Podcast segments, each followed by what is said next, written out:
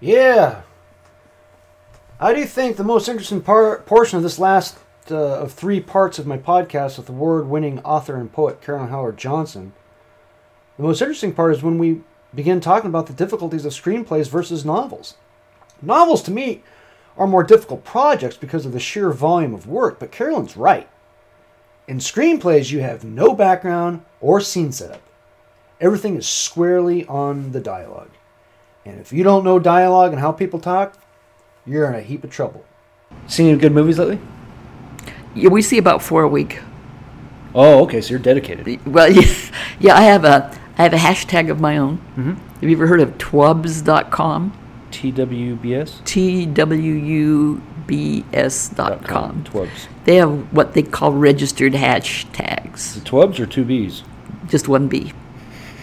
TWOB? Twub like rub a dub dub. Three men in a twub. I know the three men in tub. yeah. So. So. Uh, Oh, the closet. So that's been really fun. I've got this movie movie reviews with a capital M and a capital R hashtag, and then I try to tweet about it in ways that will that that, that will give authors something to think about in terms of applying what they might see in that particular movie to their work. Not always. Sometimes I just get carried away, but I try to do that as often as I can. And um, and that, that that's, that's kind of fun. And I like this Twubs thing. So then you could actually promote that hashtag, and that would work. That would work really well for you too, Camarillo Street, or you know something. Right, right. Yeah. Do you think it's a good lesson for young writers to uh, watch a, a, a good, uh, especially an older film like from the 40s or 50s where it has where they really good storyline? Oh yeah. Because you have your, Oh, your yeah. opening, your hook, and then you have your meat potatoes in the middle, and you have to have a good ending. And I can't tell you how many movies my husband and I walked out of this year because they just can't get that hook in the first 20 pages. And it seems like everything today is either uh, action figures. First 20 pages. You Yeah, know, that's- that's 20 I mean, minutes. at That's- least when you write a book, you've got a little more leeway than that. Right, but with a movie, first 20 pages. That's you a know, fifth of the movie right there, and you still can't get it in. Yeah. Yeah. They should have it in by like the, the fourth or fifth Oh, minute. preferably the faster. And you got to know. You got to know who it's about, what they want, and you got to get that hook in bef- before that twentieth page. Mm-hmm. And you have to have, and your characters have to be interesting. Oh yeah. They have some sort of depth. And sometimes, once in a while, you'll see a movie or a book where you really just don't like the character, but they're interesting. It can be a great, it can be a great movie or a great book, but you just don't like the character. Guy's Yeah. just a real dick. Or, or they're just something rubs you the wrong way and you can't do it, and, Yeah. and that's just you know that You that just that. happens. Yeah. Right. Yeah. So, so yeah, we see we see the best cl- the be- best class I ever took was from a woman named Tara Eisen. She taught a class at UCLA's conference. They they happen about they used to happen about every February. Um, I was kind of was right after I'd finished This Is the Place, and she took a movie and just dissected it for us in class for the whole weekend.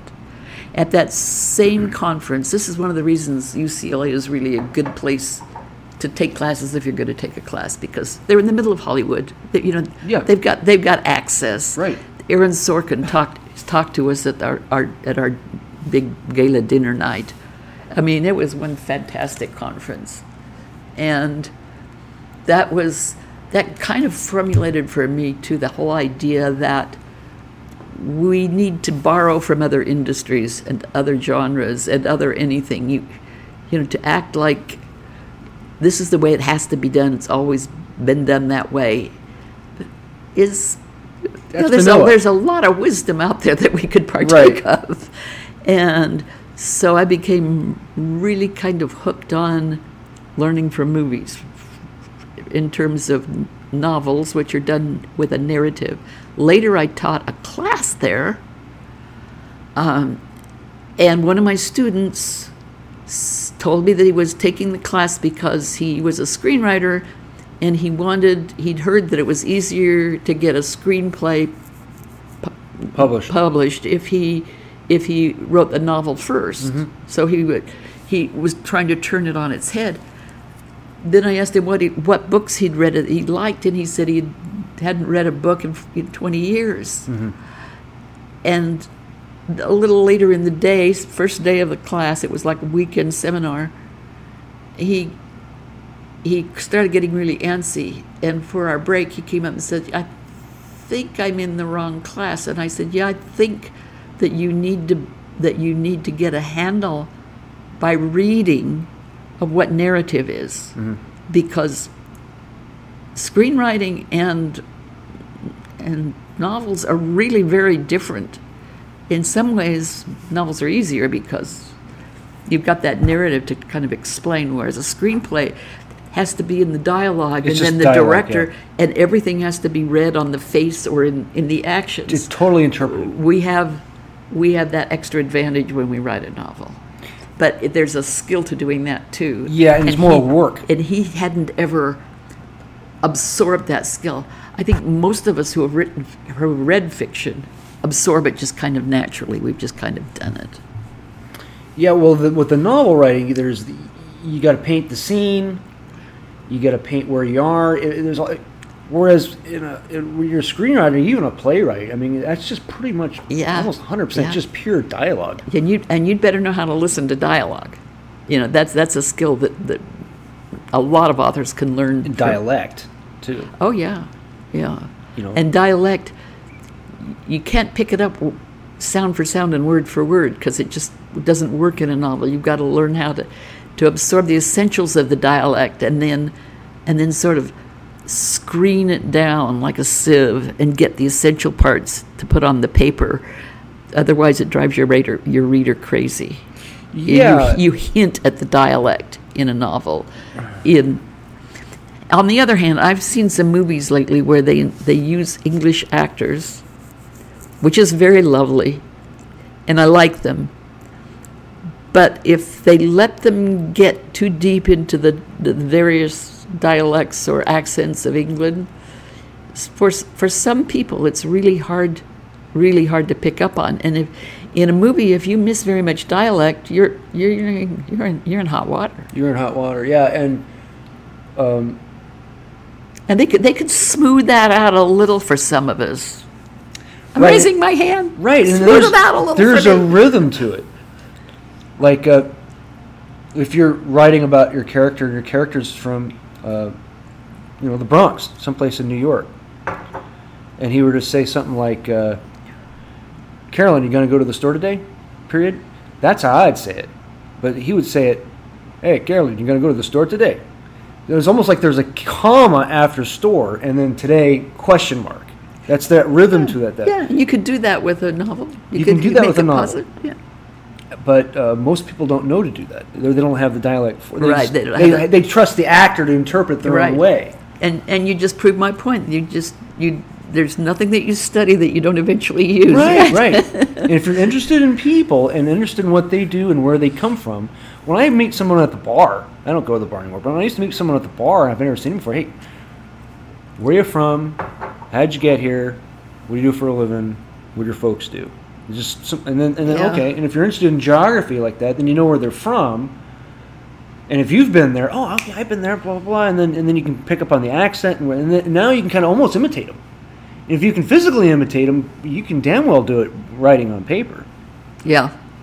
It's just the other techniques that are Yeah, difficult. that reminds me of one of the of one of your books. I can't remember which one, where there was there was a, a bar scene and they were.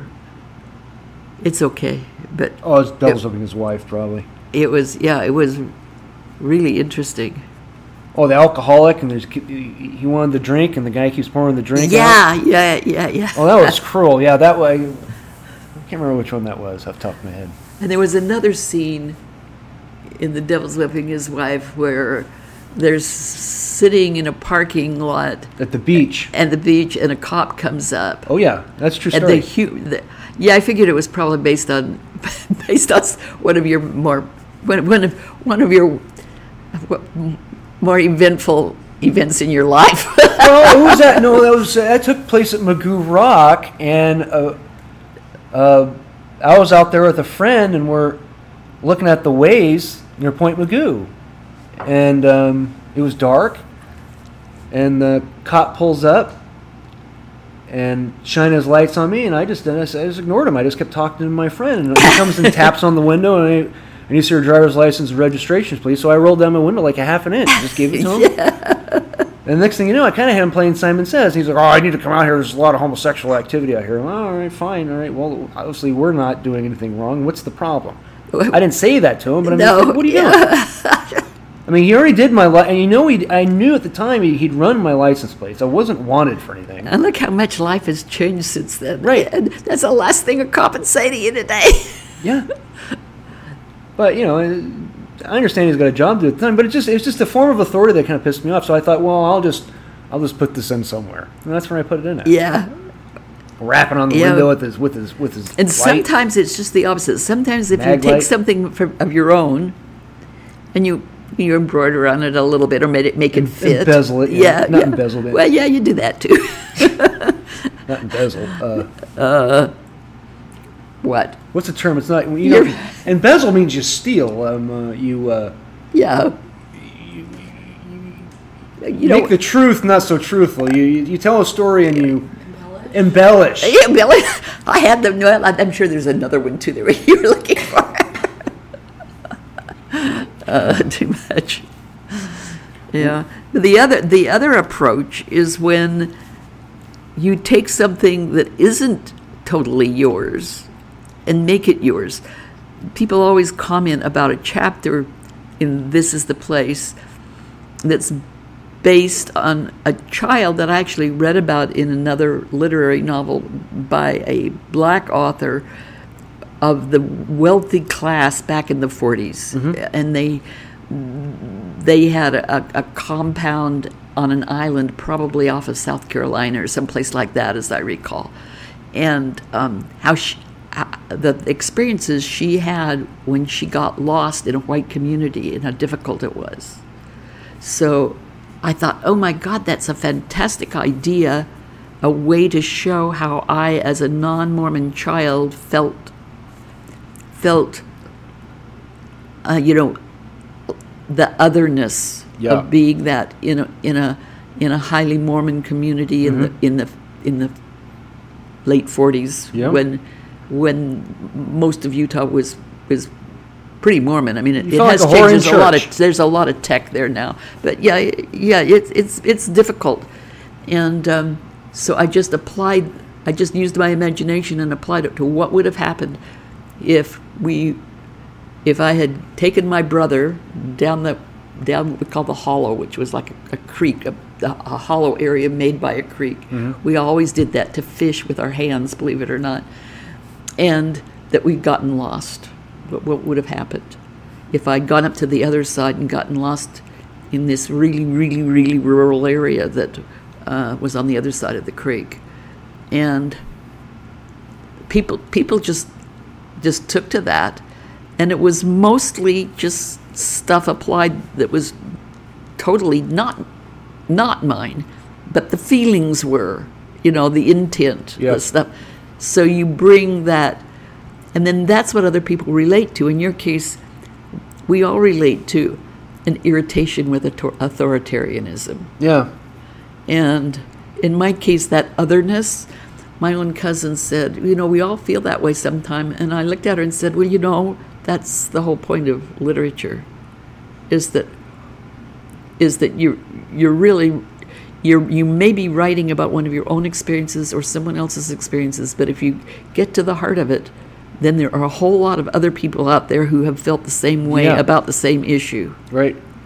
So, so both things work. Mm-hmm. Yeah, but I knew it was yours. I, I just, I, it was just your personality. You're just, a, you're just a badass. I don't know about that.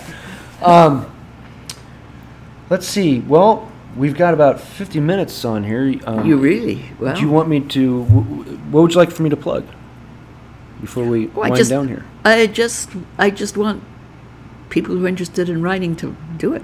That's all. Anything of yours on bookshelves coming anytime soon that I should notify the just the about? how-to books.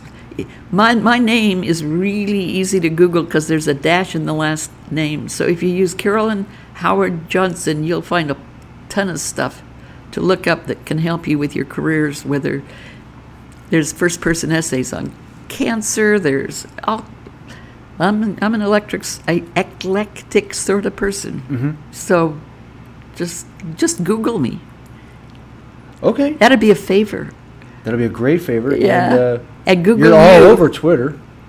Oh yeah. Well, that's that's my that that's my favorite social network, and the reason it is is not because of the politi- the political nature, but Less is more. for, they don't care if you mark it. Right. They, you know, they don't they don't think it's a dirty word. They, they they get it. Right. So they're not. They have put a few limits on us lately, but for the most part, it's like go for it.